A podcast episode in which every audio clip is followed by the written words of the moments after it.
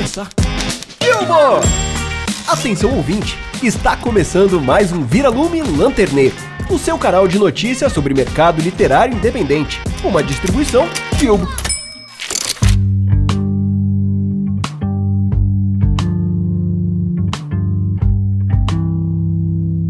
Este episódio é inteiramente dedicado às mulheres e inúmeras autoras que vieram antes, pois graças a elas eu não preciso me esconder atrás de outros nomes. Você é homem, é importante você ficar também. Em um mundo cheio de Arthur Conan Doyles, é necessário termos Agathas Christies, Annas Kerin Greens e Paulines Hopkins, para mostrar que nem só de Sherlock a literatura vive. E falando em literatura, tenho uma pergunta muito pertinente para você, ouvinte. Quantas autoras existem na sua estante de livros? Para falar sobre as mulheres na literatura, temos a participação das maravilhosas Lua Bueno Siriaco, sócio fundadora da Labora Livros, e a Ana Paula Alsan, fundadora e diretora de arte no Dark Academia. Mas antes, vamos para as notícias das últimas da Lanterninha. Parem as prensas! Notícias frescas!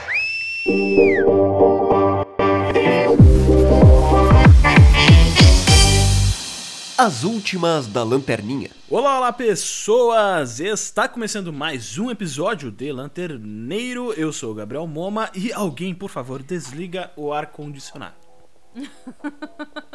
É Quem sério, deixou tá a muito Elsa frio, chegar, né?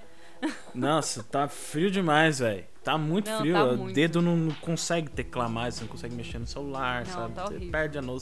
sensibilidade. Tá horrível pra tudo. E aqui a Ali, eu descobri que no frio dói até pra fazer rolagem de dado em D&D. É, então eu pensei que você ia falar outra coisa, mas beleza. Não, não, mas dói, dói Vai saber, muito. né? Dói muito saber. pra rolar o dado. Você pega o dado, o dado tá gelado. Aí você roda o dado, o dado é pontudo. Aí dói tudo. Essas frases ficam muito ambíguas na minha cabeça. Ai, né? que Desculpa. horror! Não, já Ai, chega- ai. Ontem já teve muita frase ambígua no, no RPG. Deixa eu ver sua espada. Umas coisas assim meio estranhas. Ai, ai, que coisa, né? É, Que coisa. Pois é. Mas, Alisson, chegou um episódio que a gente tava esperando há muito tempo, né? A gente tava Sim. querendo produzir esse episódio há umas três semanas aí. Estávamos É. ansiosos já. Ansiosos aí. Vocês vão descobrir muita coisa hoje, queridos ouvintes. Eu estava ansioso para saber por que a Lua se chama Lua. É, e finalmente eu descobri por que a Lua se chama Lua. E, enfim, vocês vão, vão, vão saber que eu fiquei decepcionado, sendo muito sincero. Ai, que Não, horror! brincadeira, Lua. Brincadeira, Lua. Gostamos muito da sua história. Mas enfim, ó, é, chegamos aí no episódio, olha. Foi bem legal, foi bem legal o episódio é, de hoje, né? é. Foi, foi muito É, legal. é, Porque o é, ouvinte do não sabe, tá né, falando- que a gente grava antes. O, as- É, exatamente. A gente faz tudo ao contrário aqui, gente. A gente grava primeiro o episódio mesmo e depois a gente grava as notícias. Mas É, vocês tipo escutam primeiro as notícias Tenet. e depois o episódio. É. É tipo, tipo Tenet, Tenet, né? A gente exato. grava, a gente grava pra trás, assim, no sentido. Quem, quem assistiu Exatamente. Tenet vai pegar a referência, mas quem não Amei, assistiu vai ficar, hã? O que é Tenet?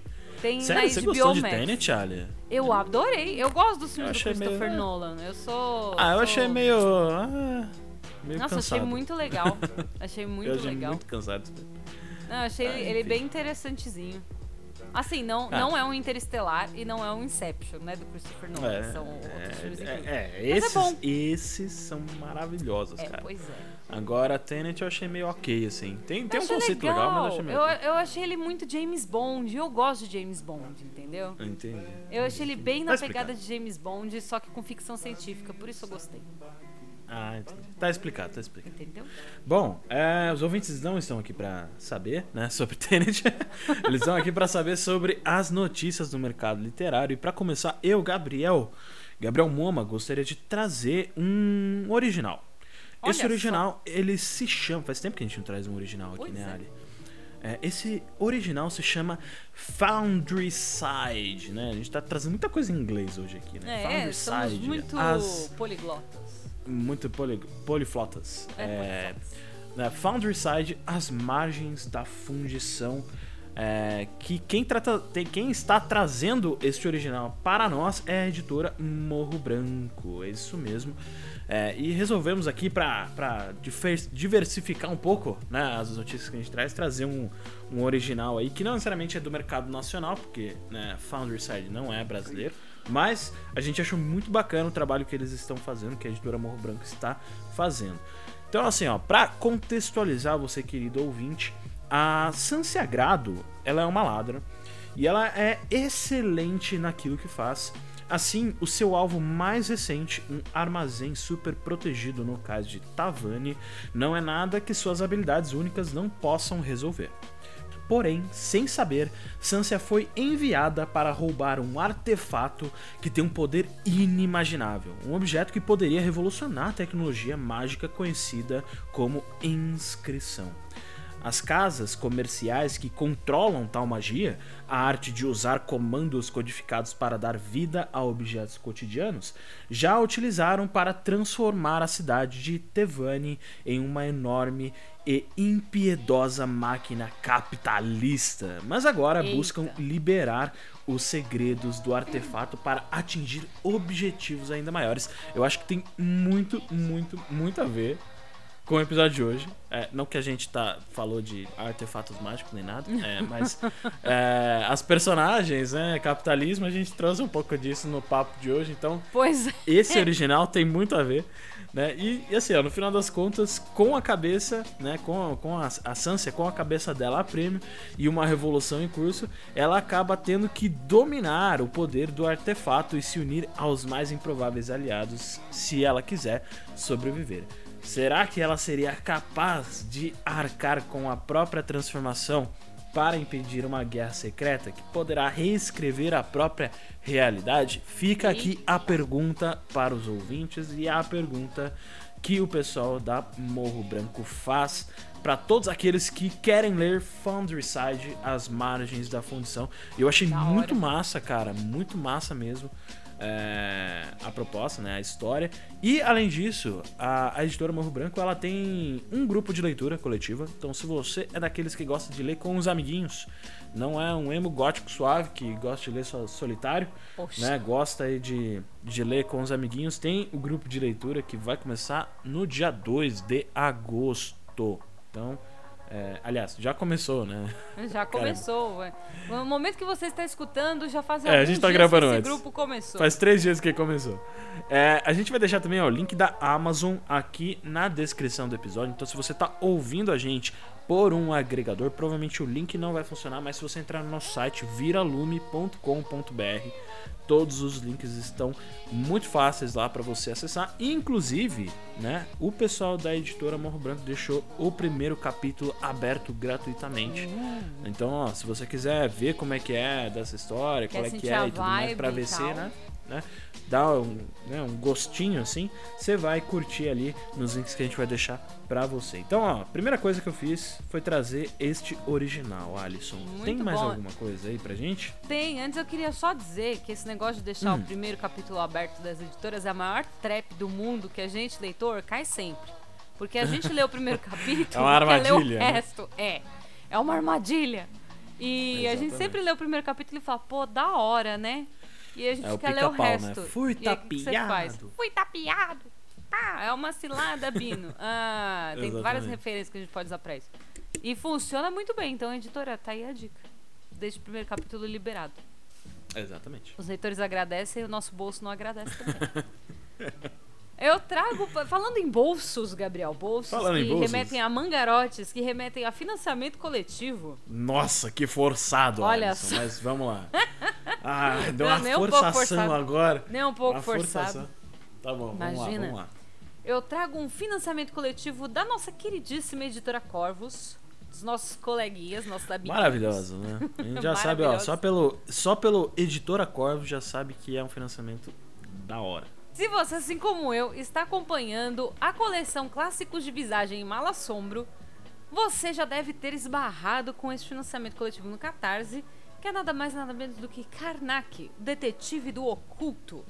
É uma coletânea original do detetive paranormal de William H. Hodgson, achei um nome muito conceitual, que é Muito inédita no demais. Brasil. Assim, tem, tem um ou dois contos assim do, do, do Karnak traduzidos para português. Só que essa é a primeira vez que é feita uma coletânea dos contos Uhum. desse detetive para ser apresentada ao público. É, para você que não sabe, né, Karnak, Detetive do Oculto, é uma coleção de contos que apresentam casos do protagonista homônimo, Thomas Karnak, um detetive do sobrenatural. Ele foi publicado originalmente entre 1910 e 1912 em revistas, assim como tantos outros escritores nessa época. E o Karnak se tornou uma das grandes referências entre detetives da ficção, especialmente por ter protagonizado várias outras histórias escritas por diversos autores, além do William Hope Hodgson. Esse volume, né, da, da via... Clássicos de Visagem e Malassombro, resgata a coletânea original de Karnak, que reúne as seis primeiras histórias publicadas: objetos malditos, casas assombradas, seres sobrenaturais, maldições familiares. Nenhum mistério é impossível para o detetive Karnak.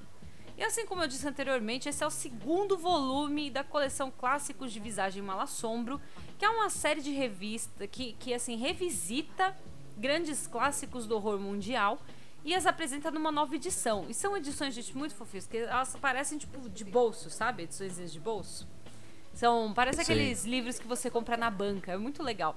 Eu tenho a é primeira é edição, né, que é o Grande Deus Pan, e essa é a segunda, o segundo volume, né? É uma coleção que se banha nas referências de vintage e adapta num design mais popzinho. Muito legal, assim, é bem, bem ótimo para você ler no transporte público, porque o livro é leve e maravilhoso.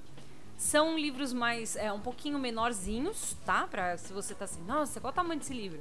Eles costumam ter umas 200 páginas aí. O Karnak é um pouco maior do que o Grande Deus Pan, vocês podem ver no, lá na página do Catarse que ele tem um pouquinho, ele é um pouquinho mais rechonchudo. Por isso, inclusive, que ele está custando um pouquinho mais do que custou o Grande Deus Pan, mas nada que impeça você de apoiar. Porque além do livro e o marcador de páginas, este clássico também vem com um pin colecionável, assim como o Grande Deus Pan teve o seu pin colecionável. É, e é Fantástico. é apenas vai estar disponível apenas para quem apoiar pelo Catarse. Isso, então, se você isso é quer... é muita é muita sacanagem, né? Pois. Assim, editora Corvo, você você está sendo muito sacana. Muito sacana. Porque quando a gente pega esses pins, né, que a gente recebe, a gente fala, cara, quero ter a coleção completa, né? Exato. E aí, e aí a gente tem que apoiar, entendeu? E aí a gente fica pobre, porque no final das contas a gente quer ter os, todos os pins. Então, editora Cor, você está sendo muito sacana com nós. Mas olha, ó, assim como é também uma sacada sacana, entre aspas, eles também estão sacana. muito, muito bonzinhos, porque caso você não tenha conseguido apoiar o grande Deus Pan, eles têm uma recompensa limitada para apenas 10 pessoas, que inclui, além do Karnak seu respectivo PIN, uma cópia do Grande Deus Pan, mais o PIN exclusivo da edição. Então, se você quer participar deste incrível financiamento coletivo que tem entre os nomes que participaram desse, dessa produção, a gente tem a tradução da Jade Rodrigues, a curadoria de Alex Silva, prefácio de Rodrigo Kimiek. Kimiek, Kimiek, não sei, gente. Perdão, Kimiek. Rodrigo, não sei pronunciar seu sobrenome. Tem muita consoante. É um nome difícil, rapaz. Tem muita é consoante. Não, não dá para falar. Tem a preparação do João Pedroso, projeto gráfico do nosso querido Henrique Moraes, a ilustração de capa do Rafael Antônio, revisão da Thaís Rocha, design do PIN, esse PIN maravilhoso, de Cassi Erin. E se você tá perguntando, poxa, tá bom, mas agora eu quero, né, pagar, eu quero adquirir o meu volume. Com 15 mangarotes você garante o seu e-book. Com 36 mangarotes você recebe o livro físico mais o PIN de Karnak, e o PIN exclusivo, óbvio. E com 65 mangarotes você garante os dois volumes da coleção, tanto o Grande Deus Pan quanto o Karnak, Detetive do Sobrenatural e os pins exclusivos também. Então, se você ficou Fantástico. muito interessado, você tem até o dia 27 deste mês de agosto para ir lá e apoiar o segundo volume da coleção Visagens e Malassombros da editora Corvus. Então se liga, se liga, porque o tempo está acabando, né? E falando em se ligar, eu tenho mais um Financiamento coletivo, Alisson. Eu não me contive e eu trouxe mais um financiamento Olha só coletivo esse Gabriel, para gente. os nossos ouvintes. E dessa vez a gente está falando de vozes nordestinas, que quem está trazendo é justamente o Se Liga Editorial. Então, para quem pegou a, a ironia aí do que eu falei, fica aí, né? Enfim. Ó, para você que, que ainda não conhece vozes nordestinas, né? Basicamente este novo financiamento coletivo é o terceiro livro da série Vozes, e assim como os dois primeiros, né, se faz resistência. Né, um grito de liberdade de pessoas constantemente silenciadas que reivindicam seu protagonismo e ampliam suas vozes pela escrita. Hoje o episódio ele está falando muito de vozes, não é mesmo? Pois Até é. o, o nome do episódio é Vozes, olha só. Né, E através da- das ilustrações da, da Beatriz Montenegro e quatro histórias de ficção né, que foram escritas pelos autores Deco Lippe e Yuri Rebouças, Lorena Ribeiro e Lira Queiroz, né, essas histórias acabam narrando a trajetória de alguns personagens em busca de seus sonhos é, e de se verem representados aí na sociedade, não é mesmo?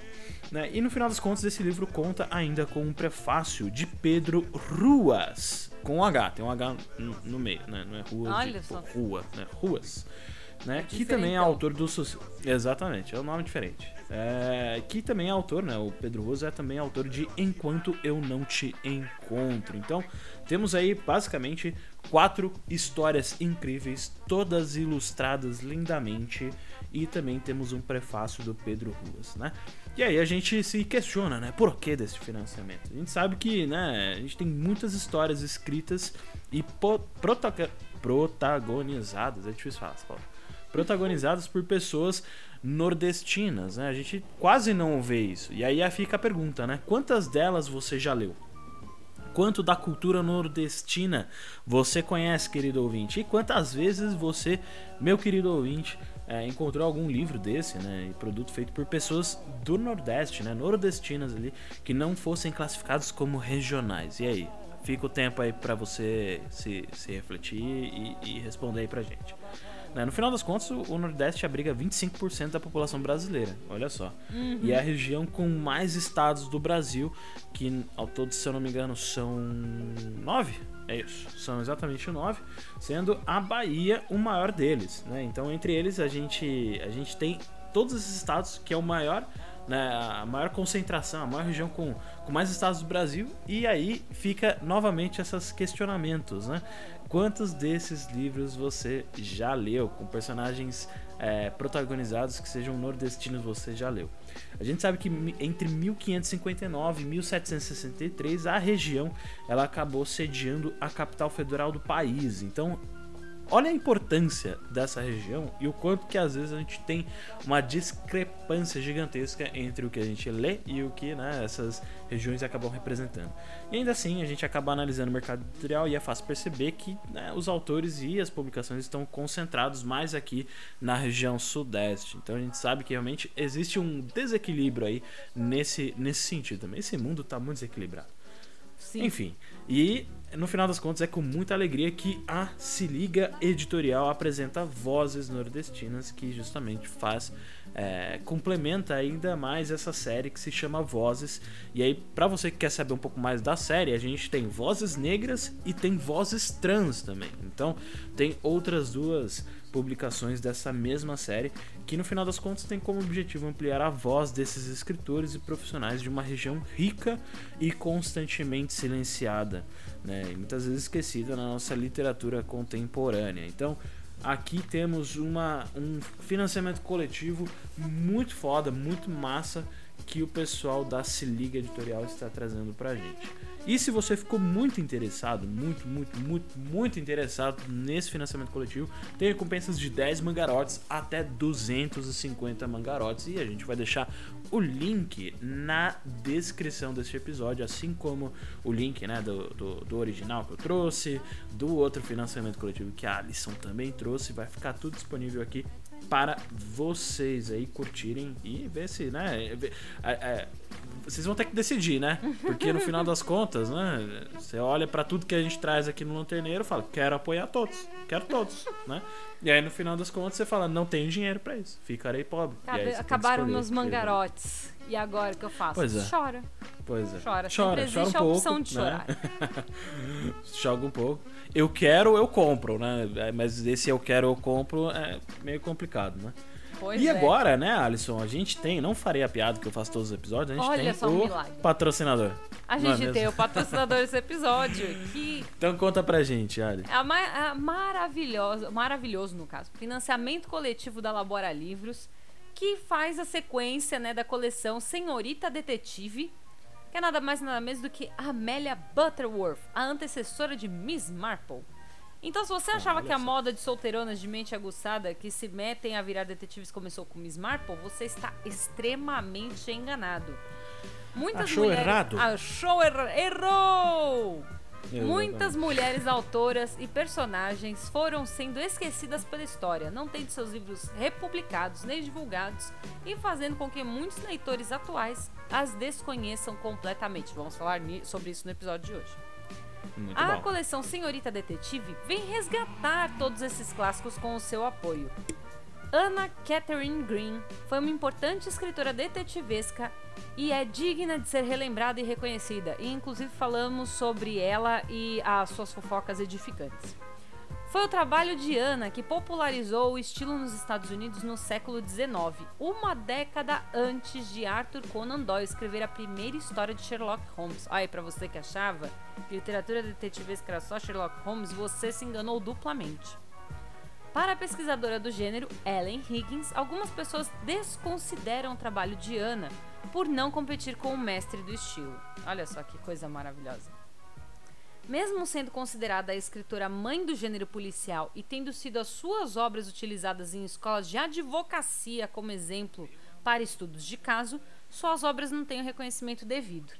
No Brasil, neste momento, contamos com a tradução de apenas uma obra dela, que é o caso da Quinta Avenida, traduzido pela autora Cláudia Lemes. A, no- a tradução da Labora Livros será o segundo livro de Green publicado no Brasil e o primeiro da personagem arquétipica que inspirou tantas outras posteriores. Então, se você ficou aí interessado para apoiar este incrível projeto, você tem que ir lá no Catarse, catarse.me barra detetive Amélia, e você vai precisar utilizar os seus mangarotes aí que a gente já falou que tá ficando complicado.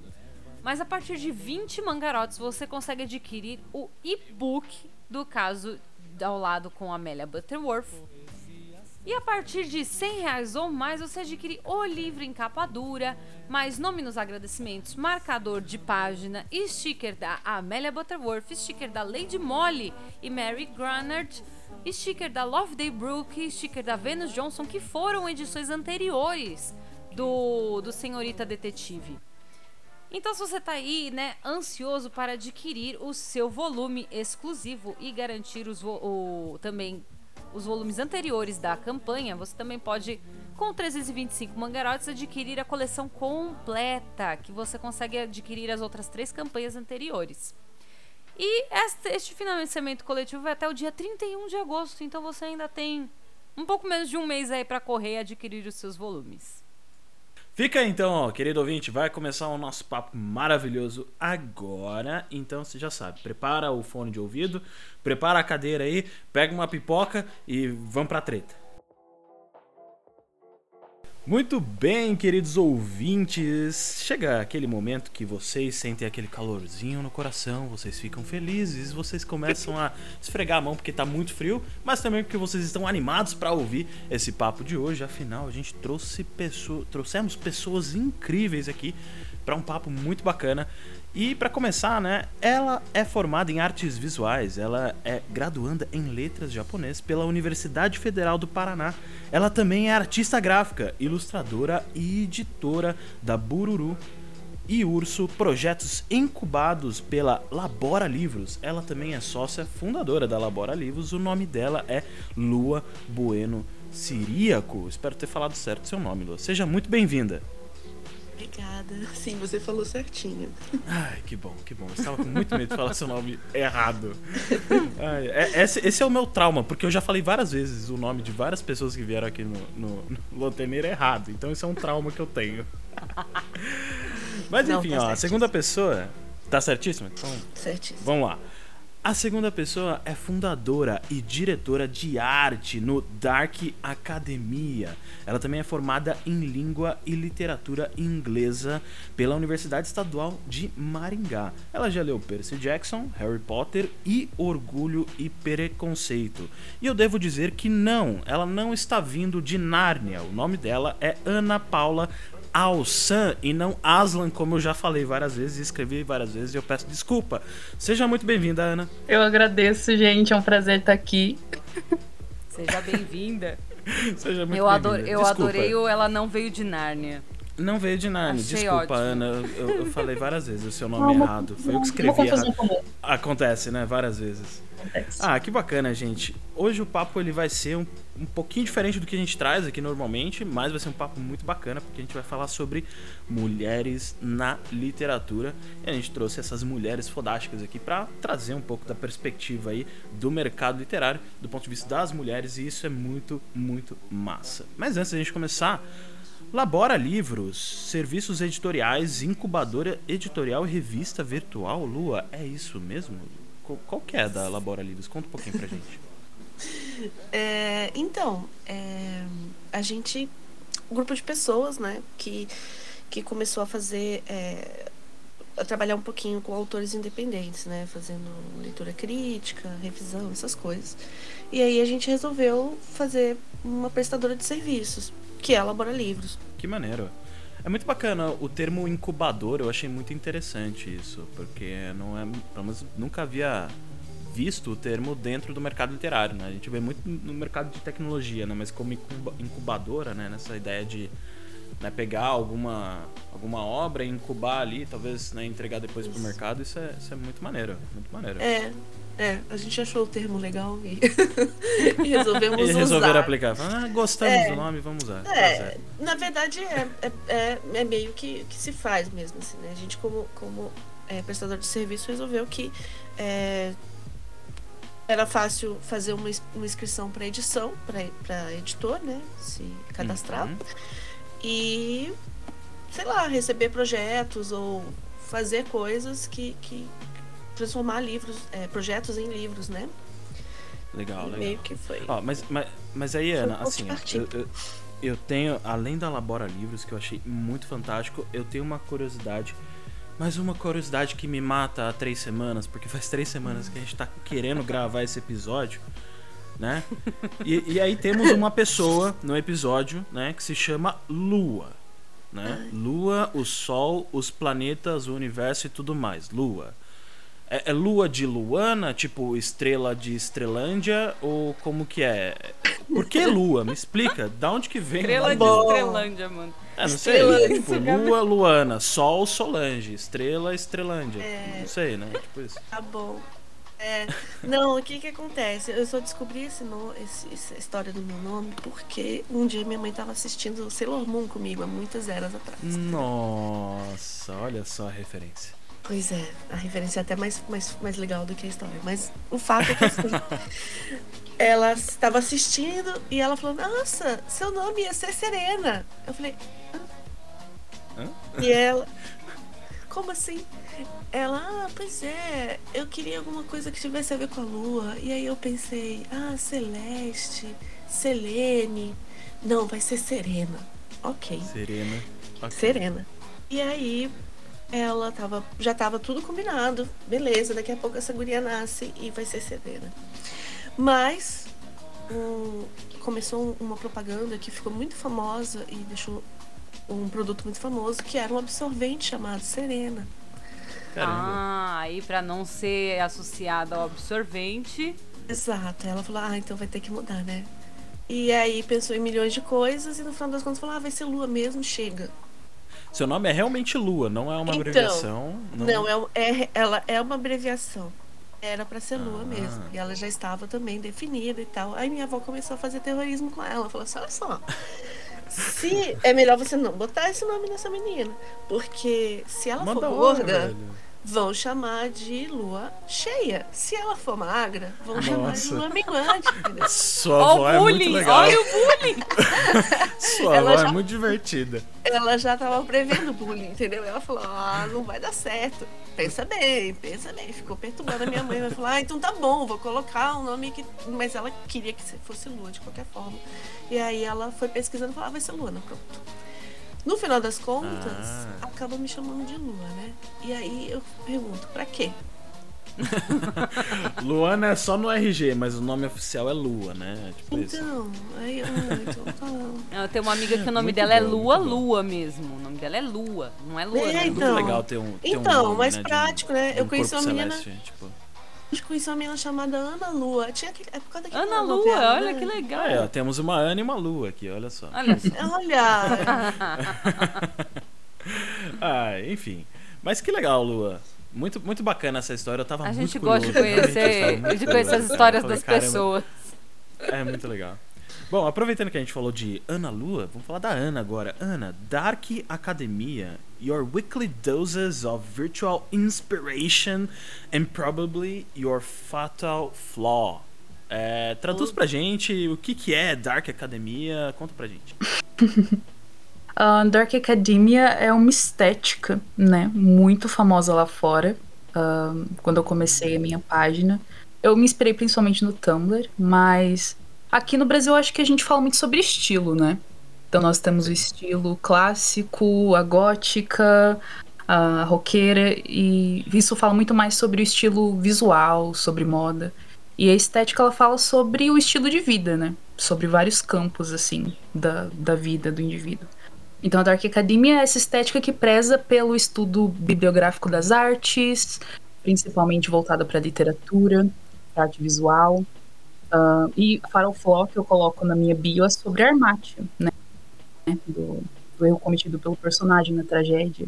Também, aqui no Brasil a gente chama de erro trágico né, na literatura. Que é o erro que o personagem comete que leva né, na fatalidade ou no, na morte. É, é uma das, teorias muito usadas pela Donna Tartt, é uma escritora americana, que escreve né, um, a História Secreta, que é uma das grandes influentes da Dark Academia, que vai ser o maior renome epítome da Dark Academia na literatura. Então eu decidi colocar isso na bio, uma bio criativa. Caramba, Muito bom. Caramba. Ah, ah, ficou até um clima mais dark, né, na, no episódio, então... que bacana, que bacana. Não, é legal, eu quis trazer essas- esses dois pontos muito para os nossos ouvintes conhecerem um pouco mais também do que dessa galera que tá vindo aqui, justamente pra gente ir pro, pro, né, pro tema principal desse episódio, que é justamente as mulheres na literatura, né? E aí, Alisson, eu gostaria que você começasse a trazer um pouco desse tema pra gente, né? Acho que acho que é bacana você Eita, trazer um pouco nós. dessas primeiras perguntas ou questionamentos aí pra gente começar esse papo bacana. Ai, meu Deus. Ok. Tá. É... Ai, eu fico nervosa, gente. O Gabriel não me preparou pra isso. Vamos lá, Ali, vamos lá. Não, ó, é o seguinte, gente. A, a gente sabe, né, que a gente tem várias autoras, né, no, no, no mercado literário, não só no independente, mas no mercado clássico. Só que, é, como, como que, a- assim, a nossa história, né, a história das mulheres no mundo, é, como elas acabaram impactando na produção da literatura por mulheres? Porque uma coisa que a gente estava até comentando, tanto da, da coleção da Senhorita Detetive, né, é que a gente tem muito mais é, noção no mercado de autores homens com personagens masculinos. E parece que todas essas autoras que vocês trazem na coleção Senhorita Detetive, elas surgiram mais ou menos na mesma no mesmo movimento onde as mulheres começaram a querer trazer a voz delas à tona, é, se mostrar mais independentes, mostrar que não, eu não preciso casar para ser bem sucedida, eu posso viver da minha pena, né? A pena no caso não é pena, tá, gente? É pena de escrever. E e aí eu queria saber de vocês, é, o quanto, quanto vocês acham que todas essas conquistas que as mulheres tiveram ao longo dos séculos, elas impactaram na, na produção mesmo de literatura das mulheres? O quanto isso ajudou para as mulheres terem mais voz? Eu fiz um projeto né, durante a, a universidade que eu tive foco nas escritoras românticas e vitorianas. E eu acho que é muito interessante falar sobre, porque é bem quando essas conquistas ah, que a Ali disse são tomadas, né? Elas vêm a, a público, principalmente na Europa, né? Que é o lugar onde isso começou, na França, na Inglaterra. A minha pesquisa é intitulada Uma discussão lacaniana sobre a escrita feminina durante o romantismo e o período vitoriano. Então, nessa pesquisa, ah, eu, eu levo para o lado historiográfico e ginocrítico. A ginocrítica ela é a crítica feminista, é um tipo de crítica literária feminista que foca nas mulheres como escritoras. E nessa pesquisa, a gente pode ver que muito mais do que falar, principalmente a Virginia Woolf traz isso ali no, no modernismo, muito mais do que falar sobre que não tinham acesso a essas conquistas, faziam. Porque pra gente, quando a gente fala na modernidade sobre escrever, eu também sou escritora, a mulher não tinha direito à propriedade, ela não uhum. tinha direito ao voto, então, amplo do que a gente imagina que era. Né? Então, Virginia Woolf, ela fala isso em, em Everyone's Own, Um Teto Todo Seu, aqui no Brasil, e ela fala exatamente sobre isso. A mulher precisa de dinheiro e de um teto para escrever ficção. Sim. Senão, né, não há, não há como escrever ficção, não há uma imagem de, de escritora para isso. Então, eu acho que essas conquistas trouxeram direitos básicos para a mulher como escritora e para a mulher como indivíduo. Sim, é, concordo. Eu concordo. E eu acho que eu acho que que um pouco da influência é, do, do porquê que essas coisas também começaram a ganhar é, do que as mulheres começaram a ganhar mais espaço e que a gente tem que ver que a maior parte do público leitor era feminino. Sim. Então, é, os, Ainda os, hoje, as né? histórias. Inclusive. Sim. Ainda hoje, né? Se olha Sim. pro retrato da, retrato da leitura, a gente vê que, sei lá, mais de 50% é, são as mulheres, né? São mulheres, exatamente. Então, é, você tinha esses textos todos, eles geralmente eram publicados em periódicos, né? Uhum. Se não revistas, jornais. E, e por mais que você pudesse ter esses jornais segmentados, ah, um tema, sei lá, né? Mais, mais para as mulheres ou mais para os homens e tal. Era uma coisa que você tinha acesso facilmente e mulheres, hipoteticamente, tinham mais tempo para ler. Uhum. É, eu acho que, é, inclusive, é triste, isso é um né? pouco tipo, mais. tem mais tempo, né? Sim, eu acho que eu acho que é até um pouco mais relacionado à classe social até do que só exatamente a questão feminina, porque uhum. né, a gente está passando aí por esse período de, de, de século XIX ali, uma industrialização muito forte, enfim. Mas é, o grande público acabava sendo feminino, né? Então, quem lia eram mulheres.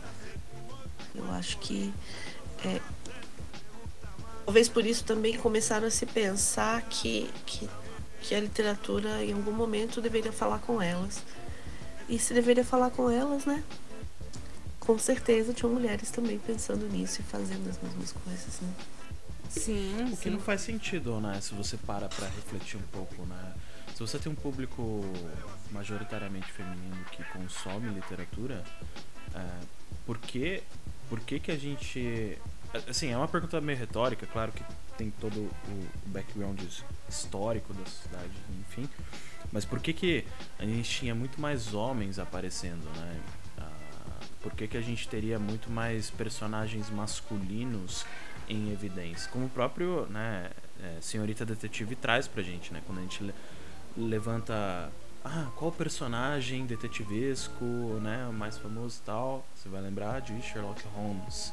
Uhum. Sendo que na mesma época você tem todas essas personagens que vocês trazem de, é, Senhorita Detetive, né? Então, uhum. é, o, o, quanto que, querendo ou não, a sociedade ela apaga a voz, né? Até, até dando nome a esse episódio, né? A, né? O ecoar de suas vozes, né? O quanto que a, a, sociedade, né, a forma como ela pensava e ainda pensa até hoje, ela acaba apagando as vozes dessas pessoas por motivos idiotas como ela é mulher, ele é negro, ele é LGBTQIA+, enfim, N, é, N classificações é, estranhas aí que a sociedade acaba colocando pra gente, né? Sendo que quando a gente olha para o mercado, né, quando a gente olha para as pessoas, cara, o mundo ele é majoritariamente feminino, no sentido uhum. de tem mais mulheres do que homens né, no, no, mundo, né? Então, é, o quanto que é, alguém dizer que não existe uma divergência, um desequilíbrio, é, é uma pessoa que talvez não esteja olhando bem para o mundo, né? não esteja percebendo que a forma como o mundo ele é, entendeu? E é, querendo ou não, a literatura, quando ela, ela, quando a gente vê essa abertura para mulheres falarem, trazerem suas perspectivas, e não só mulheres, qualquer, qualquer grupo de minoria, né? É, e quando as pessoas, e aí eu falo mais especificamente de homens, héteros, brancos, começam a dar valor e perceber isso, você começa a perceber de fato o mundo como ele é, que existe realmente um desequilíbrio, que existe realmente uma necessidade de quebrar, quebrar paradigmas, quebrar, enfim, pré-conceitos, né? conceitos pré-estabelecidos justamente é, através de N meios, né? E acredito, acredito que a literatura ela acaba proporcionando um pouco isso. Não que um livro sempre tenha que ser uma crítica social e etc, etc, mas ao mesmo tempo ele acaba sendo. né? Nossa, com certeza, com certeza. Uh, e outra, eu acho que um fator também que impulsionou muito a escrita dessas mulheres, como dos, principalmente do século XIX, né, no começo do século XX, foi a falta de uma tradição literária feminina, né? Porque hoje é muito fácil falar sobre a inspiração de grandes escritoras em grandes outras escritoras inglesas, quando elas não tinham uma tradição literária, né? Não havia nenhuma outra mulher que havia escrito algo antes dela para que elas fizessem esse trabalho. Inclusive, uh, esse, esse, nessa produção moderna de literatura, ela é tida como panfletária, muitas vezes, né? Até que você tocou sobre a literatura da mulher, a literatura LGBTQ+. Ela é tida como panfletária. Então, ok, ela não está no cânone, ela não é uma literatura de massa, ela não é uma das literaturas da nata, ela é uma literatura panfletária. Olha ela falando sobre essa minoria. Então a tradição ainda é patriarcal, ainda fala é. sobre homens ricos, brancos, sabe? Então essa tradição é, é aos poucos então, quebrada. Tradição é isso, né? Você, tá, você a gente você tem. tem um, padrão, você tem uma forma que é repetida e, e, vai perdurando durante os anos e as pessoas normalizam isso. Então, isso que é uma, né? E é isso que é isso que é a coisa. A gente já a gente já tem essas essas programaçõezinhas assim. Então, aos poucos a gente vai quebrando isso, só que tradição de séculos, né? Até a gente conseguir é, quebrar. E eu acho que não é só quebrar, sabe? É perceber também. Porque, é, falando um pouquinho da literatura de mistério, e eu não vou. Não vou eu sei que, que tem muita gente que tem é, que, que, que, estuda bastante e fala sobre várias categorias de literatura relacionadas a crime, né? Ah, detetivesca, é, mistério policial e tal. A thriller, né? A parte disso, é, esse tipo de, de material, de, de história, é muito comum ter escritoras mulheres. Então você tem muitas mulheres escrevendo thriller, assim, Muitas, né? Tanto aqui quanto fora. Uhum. Pois é, assim, eu não vou saber te, te, te dizer assim, ah, porque. Sim. Mas, mas, mas, é uma por coisa que, que a gente percebe que existe. E se começar a observar bem. Porque você pode lembrar de, de, de, de grandes escritores de thriller, mas a maioria acaba uhum. sendo mulher, sabe? Você vai lembrar de grandes histórias, tipo a Patrícia Highsmith, né? É, a Agatha Christie. Eu acho que essas duas são muito famosas, mas é, esses tempos atrás eu estava conversando com uma amiga e falamos sobre, sobre uma lista de, de, de best-sellers, acho que do New York, eu não lembro. Mas tinham várias histórias de mulheres. Então, elas também estão publicando e, falando. Só que eu acho que existe aquela coisa de talvez não se notar isso, né? Uhum. E por que vocês imaginam que isso acontece? Porque, é, assim, é, a gente sempre acaba caindo muito na. De, a resposta talvez genérica seja ah, né, o patriarcado ou né, o mundo é machista. Mas talvez pra gente afunilar um pouco mais isso, né? é, não necessariamente usar os termos, né? justamente para a gente afunilar. Por que, que, por que, que a gente não consegue ver é, muito mais mulheres se destacando do que né, homens, ou enfim, como, é, né, que que, como que a gente enxerga isso? Como que a gente deveria enxergar? Ou como que a gente deveria procurar? São as pessoas que não estão procurando? São as editoras que não estão levando? É, realmente é por conta de uma barreira, digamos, entre aspas, invisível aí, que a gente é, acaba encontrando na sociedade que acaba esbarrando, impedindo de, de avançar? O que, que, que, que vocês enxergam que, que tem como barreira em relação a isso? Nossa, uh, eu acho que um dos, dos principais.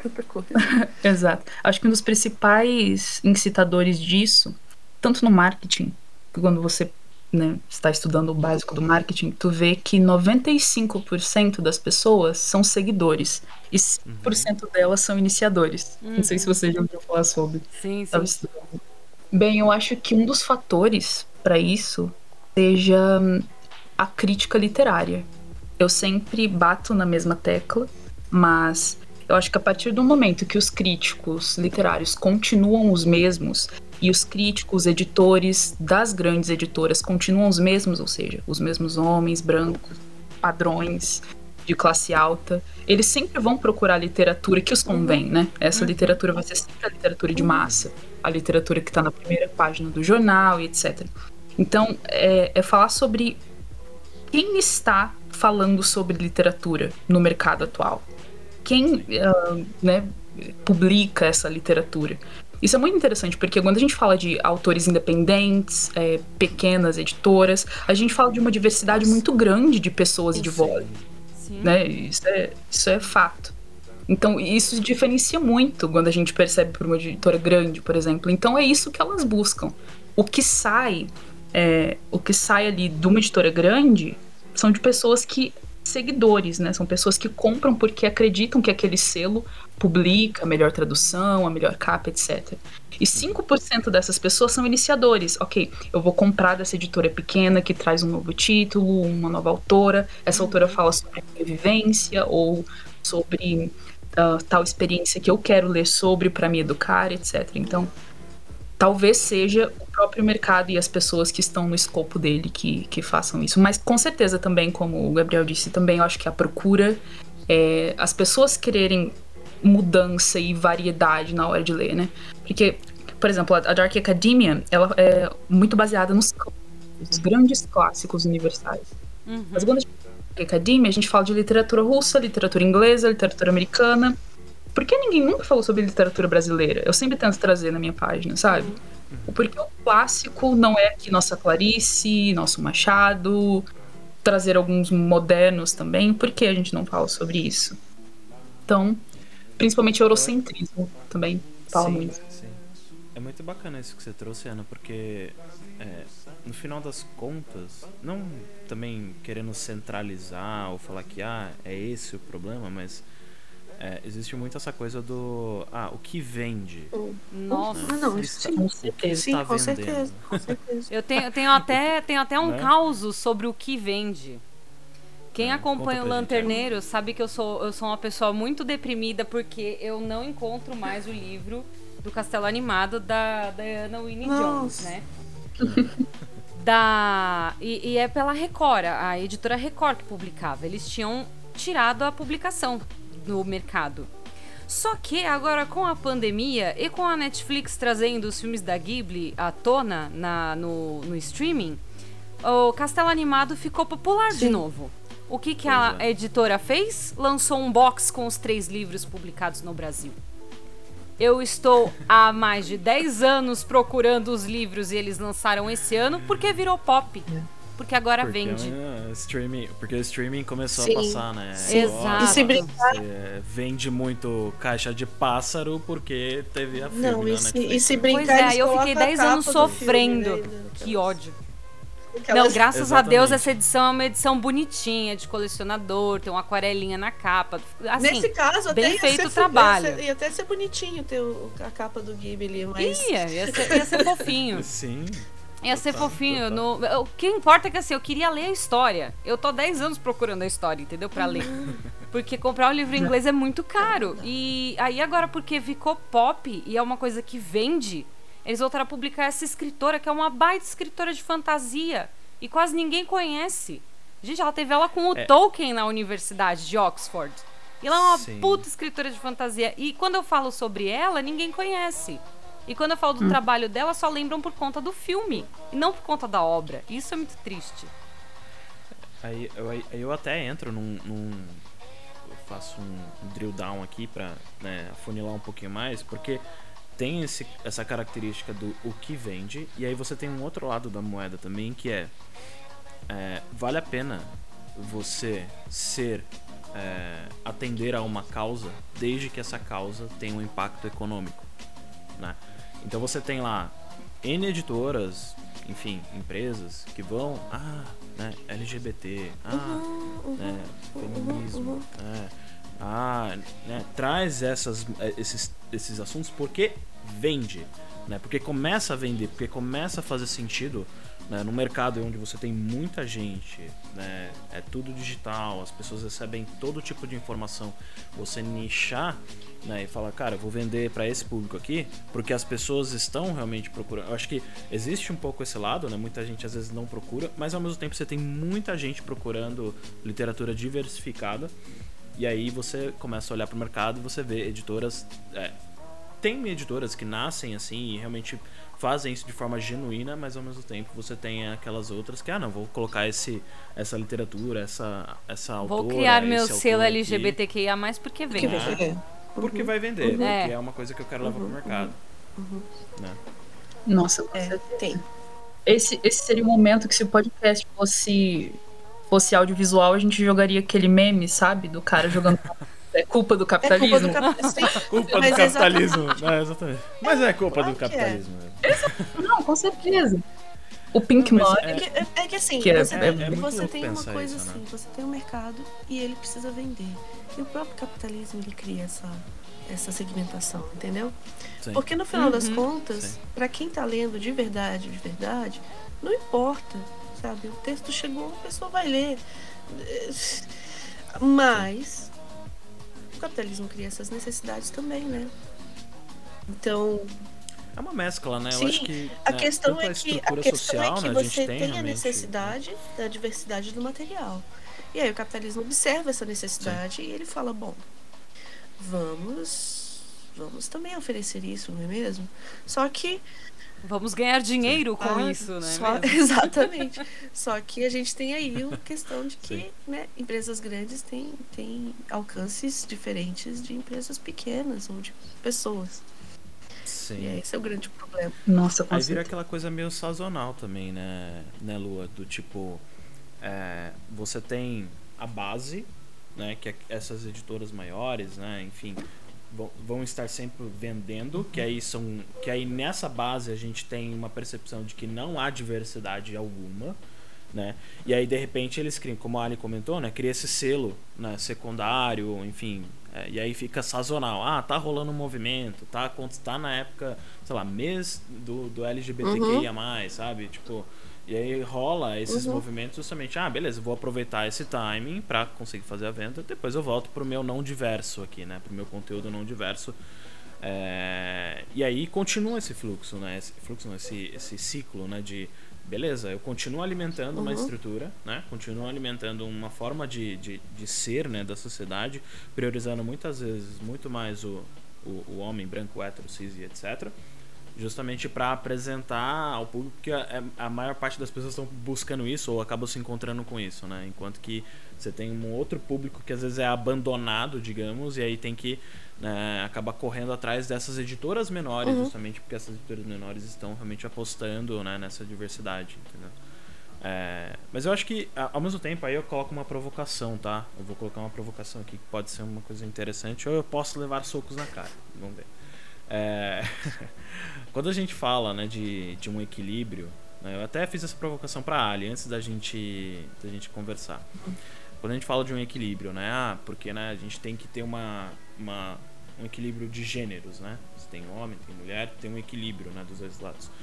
Isso me parece muito uma utopia, né? Uma, uma coisa meio, putz, será que é, é possível chegar? E aí, assim, eu não tô falando, tipo, em relação a gêneros, mas independente, se fosse o inverso também, eu, eu não sei se eu acharia isso, entendeu? Porque eu sou homem e talvez eu esteja colocando esse questionamento porque eu estou num- numa categoria de sendo beneficiado pela sociedade, querendo ou não, por ser homem hétero cis. Então, a minha questiona, meu questionamento é: não é uma utopia é, querer essa divisão 50-50 para todas as áreas do mundo? Uou.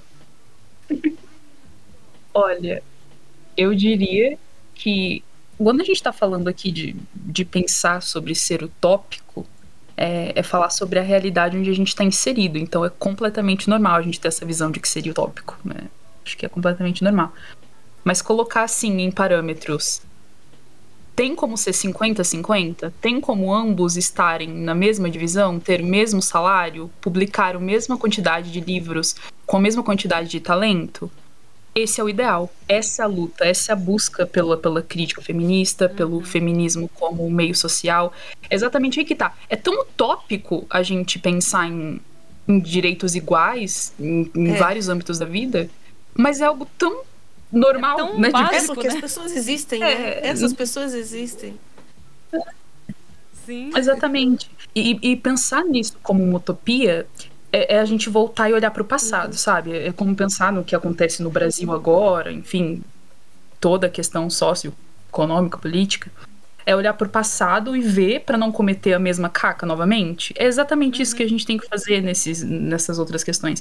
Então, por exemplo, as Brontë, lá, né, uma das pioneiras da escritura feminina na Inglaterra. Gente, elas escreviam entre atividades. Ai, eu amo também, uma das minhas favoritas.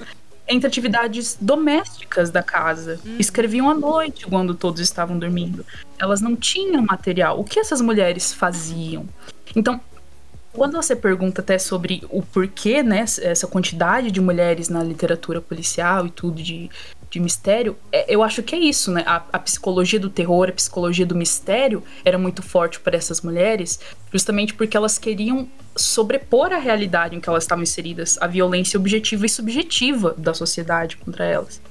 E é por isso que muitas vezes publicar sobre a vivência delas não parecia rico, tanto para as pessoas que leriam, para as pessoas que criticariam, porque né, vários nomes escreveram com pseudônimos e tudo, justamente para não colocar o peso em cima delas, porque não sei se vocês já assistiram To Walk Invisible, um filme maravilhoso das Brontë, Não. e elas falam exatamente isso. Gente, é maravilhoso. Assistam. E ela fala justamente isso. Quando eu escrevo, não é minha obra que é julgada. Eu sou julgada. Uhum. Nossa, e é um Então, é- pensamento que a gente traz hoje em dia, né? Porque tem, tem muita gente que hoje em dia avalia primeiro o escritor e depois a obra. Com E- certeza. E, olha o pensamento avançado delas, né? Por conta, Exato. principalmente, de ser mulher, né? Primeiro vão olhar que eu sou mulher, depois vão ler minha obra. Uhum, Numa época onde certeza. se vivia de pseudônimos. É isso mesmo. Exato, exato. Então, já, foi- já foi um salto, né? Já Uhum. foi um grande salto. Então, se a gente olha pra trás, então daqui a 50 anos, o que vai ser? Como vai ser? É claro que isso é muito lento, gente. A mulher né, na Inglaterra, lá um país super evoluído, teve direito ao voto em 1918. Então, sabe? É, e, e- bem- e é muito louco você ver que quão recente é a história, né? Quão recente, e ainda muitas vezes a gente não para pra ver, porque é muito recente mesmo. É, e aí a gente. E aí eu falo como, como homem aqui, né? Tipo, eu, falo por mim, assim, eu já. Putz, N comportamentos super machistas, é, racistas e etc. Muito porque tá impregnado na, na forma de pensar, Isso. muitas vezes, e que você não, não, você não muda esse comportamento se você não para pra pensar, refletir. Se você não se coloca no lugar do outro, sabe? Eu acho que é, é, é muito difícil fazer isso. E aí, falando como homem, eu acho que hoje os homens, tá, na sociedade, eles são muito, muito, muito frágeis, tá? Muito frágeis, porque é, qualquer coisa vira motivo pra você como homem se questionar da sua masculinidade só porque, por exemplo, você tem uma chefe mulher, só porque a sua esposa ou a sua a sua namorada, enfim, que seja, ganha mais que você, né? O que é um pouco mais difícil nesse contexto, mas ainda assim acontece, né? Você fica inseguro pra caramba. Ou porque a mulher é mais alta que você. É, e até pegando é, exemplo do quão, ah, quão frágeis os homens são, né? No sentido de masculinidade, se a gente olha para a seleção brasileira masculina de, das Olimpíadas hoje, é a única seleção do mundo que não tem um, uma- um jogador que usa a camiseta com o número 24. Oxi, Né? nunca reparei Por quê? nisso. Meu Deus. reparei também. Não é, inclusive é, a, a- a- não é verdade, inclusive a, a a CBF está sendo processada, é, processada não, está sendo questionada por isso. Ah, no, É, isso por é no quê, futebol, né? No ah, tá, futebol, porque no no futebol, vôlei, isso. gente, tem o Douglas. E o Douglas é o nosso mascotinho, né? A gente ama o Douglas. Sim. Feio. Sem defeito. Então, assim, é, existe realmente uma necessidade. Mas, o f- mas a fama- É, é meio clichê o que eu vou falar, né? Mas o mundo Mas tá a mudando. fama dos jogadores. Oi? Mas a Pode fama falar, do vôlei também tem isso, né? tem, Ah, tem. tem. Pô, né? Futebol E- é, e- mas eu acho é que o, de mu- o homem. mundo. E vôlei. É, vôlei é questionável, É, né? Exatamente. exatamente. É questionável, né? Então, exatamente. Então a gente tem algumas coisas que, assim, não, não fazem sentido, né? E é por isso que eu falo que realmente existe uma fragilidade masculina, né? De, de- muito forte, né? Muito porque, por N motivos, né? O homem, ele não, não se conhece muitas vezes. Não no sentido... Ele não sabe se olhar pra si mesmo e dizer o que, que ele gosta, o que, que ele não gosta, por que, que ele não gosta em vários aspectos e, e muitas vezes a reação é a agressividade, a reação é a exclusão, a reação é não tô justificando, tá gente? Só tô contextualizando justamente porque é, em algum momento eu, Gabriel, da minha vida, eu, eu fui assim, eu tive isso, né? Eu, eu passei por isso. É, e exige muito um, um amadurecimento da parte dos homens justamente para olhar para a sociedade e falar que existe um desequilíbrio tá? E aí quando a gente fala de existir um desequilíbrio, não é necessariamente o homem branco hétero cis é o, a- o pior ser humano que pode existir no mundo, tá? Porque às vezes acontece isso também, né? Às vezes o discurso ele é, ele acaba pintando esse esse homem como o pior ser humano do mundo. E isso, querendo ou não, por- muitas vezes por alguns homens não perceberem, não entenderem qual que é a lógica do feminismo, da luta LGBT e etc., eles acabam sendo é, internalizando isso, né? Putz, eu sou o pior ser humano do mundo. Não, não é isso, tá? É, mas existe realmente uma necessidade de entender que o mundo é desequilibrado e que em algum momento você vai ser atingido por isso, sabe? É, para as mulheres acontece muito do que a gente comentou. É a autora que não é colocada no seu devido local no sentido de, né, ser, ser como é que posso dizer, né, ser, ser apresentada ao mundo como deveria ser apresentada, né? É o LGBT que morre ali porque por ser LGBT. É, e para o homem muitas vezes é a depressão, é a masculinidade frágil, é o fato de, é, enfim, ter atitudes bizarras e malucas que não fazem sentido e aí você acaba caindo em aspectos do tipo é, o homem ele acaba ca- o homem branco hétero cis, ele acaba caindo nessa característica ele é um potencial estuprador ele é um potencial pedófilo ele é um potencial isso também não é legal porque isso ferra com a mente de qualquer homem assim tipo isso isso não é bacana mas muito por conta da forma como os próprios homens olham para para a sociedade muitas vezes né e aí, quando a gente fala muito desse, desses assuntos, eu acho legal trazer isso justamente pra gente entender que, cara, o mundo ele tá mudando e ele tem que mudar. E a única constante que a gente tem é a mudança de fato, né? E, e eu acho legal trazer esse assunto aqui pro, pro nosso papo justamente porque, no final das contas, quando a gente olha pra esse espaço sendo conquistado por mulheres, né? A gente a gente só tem a se beneficiar, né? Como mundo, É, não só pelas mulheres, por, por todo tipo de pessoa, né? A gente começa a ver a diversidade acontecendo e você começa a ter perspectivas maiores. Então, como como seres humanos, a gente começa a evoluir, sabe? A gente começa a ter uma percepção melhor do mundo ao nosso redor, né? Eu não sei o que vocês pensam disso, eu acabei falando demais, gente, desculpa. Com Eu certeza. sempre faço isso. Eu Não, dou uma não, mas- filosofada às vezes no episódio, tá, gente? Sobre isso, eu também colocaria um meme perfeito, que é um tweet que eu vi esses dias que rodou muito. Foi aquele. Tudo bem, a gente sabe que você não é desconstruído, mas tu já tem três décadas de vida, dá seus corres. Exatamente. Eu vi esse tweet, eu vi demais. Eu falei, cara, nossa, é isso. É Você já- isso, sabe? Ninguém nasce assim, né? Tipo, nossa, super desconstruidão tal. Mas você já tem 30 anos, cara, na boa, já deu tempo já. É, né? só não Tipo, vira um esquerdomacho, né? Tipo, só, só isso que não. Ó, ap- aproveitando aqui, ó, já que a gente entrou nesse clima aí, eu gostaria de saber de vocês, o que, que um hétero top leria, gente? O que, que vocês acham que esse cara, o que, que ele tá lendo agora? Um hétero top. 2021, Eles- o que, que ele lê? Meu Deus. Ele não vai ler Senhor dos Anéis Não que ele vai falar, não, pô, tem magia, coisa de fadinha. Não dá, né? Mas será? Senhor dos Não. Senhor dos Anéis tem, é super. É super. Será? Eu acho que você. É super menino. Será que é assim. super hétero top, gente, Senhor dos Anéis? Eu não sei se é hétero top, mas tem. tem Olha, lá eu acho, um- porque é um tão, é lado- tão hétero que não, né, não tem lá. nem nada relacionado a sexo, assim. Pessoas. Mas por quê? Quando, é, quando não é Tem, hétero, ca- tem, tem, que ter um- sexo? Tem, tem umas coisas estranhas. Eu tinha, eu tinha, É? meu irmão tinha um amigo que ele ele mestrava RPG e no mundo dele praticamente não existiam mulheres. Gente, que horror. Mas ele era menino, era tipo, tipo, né, 16, 17 anos. Mas é, é. Mas olha que interessante pensar que o garoto cria uma aventura em que praticamente não existem mulheres. Não existiam mulheres. Gente, que loucura.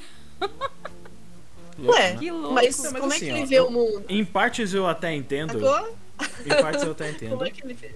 Tá? Não, não vou. Não, não vou, não vou defender, mas assim, realmente é, é bizarro a forma como se coloca, mas eu, eu acho que às vezes eu- nós, como homens, a gente quer ter um espacinho só nosso. Não, não é, não é isso. Só a é gente. que, veja bem, o menino, ele é um menino. lá. Ele era um menino na época, né? Claro, hoje em dia não. Mas ele era um menino. Uhum. Com quem que ele se relaciona? Com outros meninos. Sim, homens não, não. Eles meninos se e relacionam com outros meninos. Só com meninos. Você entendeu? Sério, só, só eu quando não, eu era você criança. Tem, você eu- tem amigas, eu- eu tem desde- amigas, claro. Mas os seus amigos. Não, são- não, não, são não vou, não vou, meninos. Não vou é fazer, toda- não vou, não vou fazer aquele discurso. Ah, eu também tenho amigas, não, sou, não é isso. Mas eu, sou quando machista, eu era tenho criança, até amigas, pô. eu tenho amigas mulheres, não é isso. É, é, mas eu quando eu era criança, eu ficava mais com menina do que com menina. Tipo, verdade, assim. Eu, eu, Interagia vivia mais com um que brincando com com, outro, menina. Né? Eu não gostava de jogar futebol, nunca gostei, sabe? Então, tipo, sei lá, educação física eu tava com as meninas lá, tipo, sei lá, jogando pegar pegs, esconde esconde, qualquer coisa nesse É, sentido. não, mas esse É. menino era bem comum e era Ah. isso, era um grupo de garotos. Não, Então, é, eu, eu entendo, assim, Então era meio que o- reflexo, Não, não entendo o ponto dele, porque isso eu não entendo de jeito nenhum, mas o... Tipo, meninos, eles já se excluem um pouco, né? Já, tipo, gostam de interagir entre eles. Quando é nerd, é pior isso, ainda, Exato, gente. exatamente. É muito pior. Eu era um alienígena, porque eu era uma, a única menina Você é um Obrigada, alienígena, Gabriel. Te agradeço pelo elogio. É, Exatamente. eu era a única menina que no intervalo ia jogar Yu-Gi-Oh! com os meninos, entendeu? Tipo, um, alienígena Pô, hora. Eu sempre fui uma das poucas meninas de mesa de RPG, é, eu jogo videogame, tal, porque tô num mundo nerd que pra mim eu gosto muito, mas eu sei que é um nicho extremamente, majoritariamente de homens. Sim. É, Quando eu tá- falo que eu gosto de Star Wars, eu tenho que dar palestra Você sobre tem que Star dar Wars. palestra. É, Hum. exatamente. Eu Se eu não que sei o que, que é a navezinha, É bem isso. a, a- Qualquer nave, se eu não sei explicar o que, que é um AT-AT, ah, você não gosta de Star Wars de verdade. Você não sabe quem é aquele personagem Eu que não- apareceu num sei. livro específico. Eu não sei o que, que é. Eu não sei É. o que, que é, mas certamente eu não seria questionado. Não, Exato. não seria. Se, é. eu, se eu falasse que eu, que eu, que eu sou fã de, de Star Wars. Exatamente. Exato. Quando, quando você Mas, fala, enfim. tipo, ah, tem uma nave do Boba Fett, o cara ia falar, da hora. Se eu falo, eu tenho uma nave do Boba Fett. De qual filme, qual temporada, porque. Não, você tem que saber qual é a nave real que ele usa, né? Porque tem aquele. Voltou no Mandaloriano. nerd tal. É. né? Tem que ser hardcore, entendeu? É, é mais complicado. É, então. É verdade, eu tô no E, time eu da acho que é muito isso, né? Que É bem isso. E- Eu percebo que é muito isso, né? Que no final das contas o, o, é, o feminismo no geral, né? Ele acaba. A gente sabe que tem as vertentes ali, né? Mas no geral tem muito essa luta de, de eu não precisar me explicar, né? Eu como, eu como mulher, né? Vocês como mulheres, né? não, não precisarem se explicar pro mundo. Ou, ou seguir estruturas, né? Qualquer coisa nesse sentido pra poder viver. né? Então, acho que é, quando a gente olha muito pra isso, acaba, acaba tendo essa percepção. É, mas enfim, ó. O que, que eu quero dizer para os nossos ouvintes agora? Que a gente chegou num momento em que provavelmente você que está engajado aqui no papo gostaria de estar aqui com a gente falando e falando também junto, e brigando, e questionando, e xingando o capitalismo e etc. Mas a gente chegou naquele momento que a gente está finalizando o episódio. É Poxa isso mesmo, vida. querido ouvinte. Mas, ó, antes da gente finalizar, eu gostaria que tanto a Ana aí como, como a Lua trouxessem pra gente, falassem pra gente, Amélia Butterworth, a antecessora de Miss Marple, que está né, sendo trazido ao mundo aí pela Labora Livros, né? Quem que é a Amélia Butterworth e, né, que, que que é isso, gente? Que conta pra gente e pros ouvintes aí. falar um pouquinho da Amélia, né? O que, que acontece? É, trazendo um pouquinho esse resgate aí da, da mulher na, na literatura, ah, as mulheres detetives começaram a ficar famosas mais ou menos ali na segunda metade do século XIX, ah, porque os, os os- as pessoas começaram a perceber, "Ah, peraí, é interessante colocar uma mulher detetive, sabe? E, e existiam realmente mulheres que exerciam esse papel. Ah, embora não oficialmente, né? Elas eram sempre contratadas, não eram oficiais. Ah, e aí começou a se usar essa, essa personagem da mulher detetive. Tanto que elas são chamadas de Lady Detectives, né? Uhum. E, e essa coleção nossa, que é a Senhorita Detetive, ela tá, a gente está fazendo esses recortes. Estamos pegando autoras mulheres que trabalharam com personagens mulheres. Porque muitas das autoras também trabalhavam com personagens masculinos. Ahn, no caso da, da Catarina Green, Ana Catarina Green, ela é uma pessoa, é uma, uma escritora interessante. Ela, ela, o pai dela era era promotor, alguma coisa assim nesse sentido, da polícia, se não me engano, de Nova York. Então ela escutava muito como é que as coisas aconteciam, né? Os casos, é, os processos, como eles se davam, as investigações e tal. E isso é, é, isso é bem interessante porque isso acabou é, refletindo nos livros dela, porque como ela entendia a mecânica da coisa, né? Ela tinha contato com a pessoa que sabia da mecânica da, da história, é, os casos eram bem verossímeis, assim, né? As situações eram bem verossímeis. E ela foi uma grande escritora de mistério. Foi considerada, assim, uma das primeiras, né? E, e publicou, acho que, sei lá, mais de 40 livros. Ela publicou muita coisa. E a Amélia, ela, na verdade, ela não é uma detetive oficialmente. Ela é uma senhora, uma, uma solteirona, né? Naquele, naquele padrão da época. Uma tia solteirona, cheia de opiniões, né? Uma personalidade meio, meio curiosa. e, e que ela. Fofoqueira, é lógico. E aí ela tinha. Sim. Sim, vamos cuidar da vida dos vizinhos, né? Só que aí eu, eu achei interessante porque ela pegou esse estereótipo da tia fofoqueira, que existe mesmo, né? As tiazinhas não estão fazendo nada ali naquela hora do. Quem não tem uma tia, né? Pior, coitada. Eu não, a minha tia, coitada, não faz isso, mas. É, né? Mas tem, né? Tá na hora do cafezinho, se, reúne ali o pessoalzinho em cima do muro e vamos conversar da vida, né?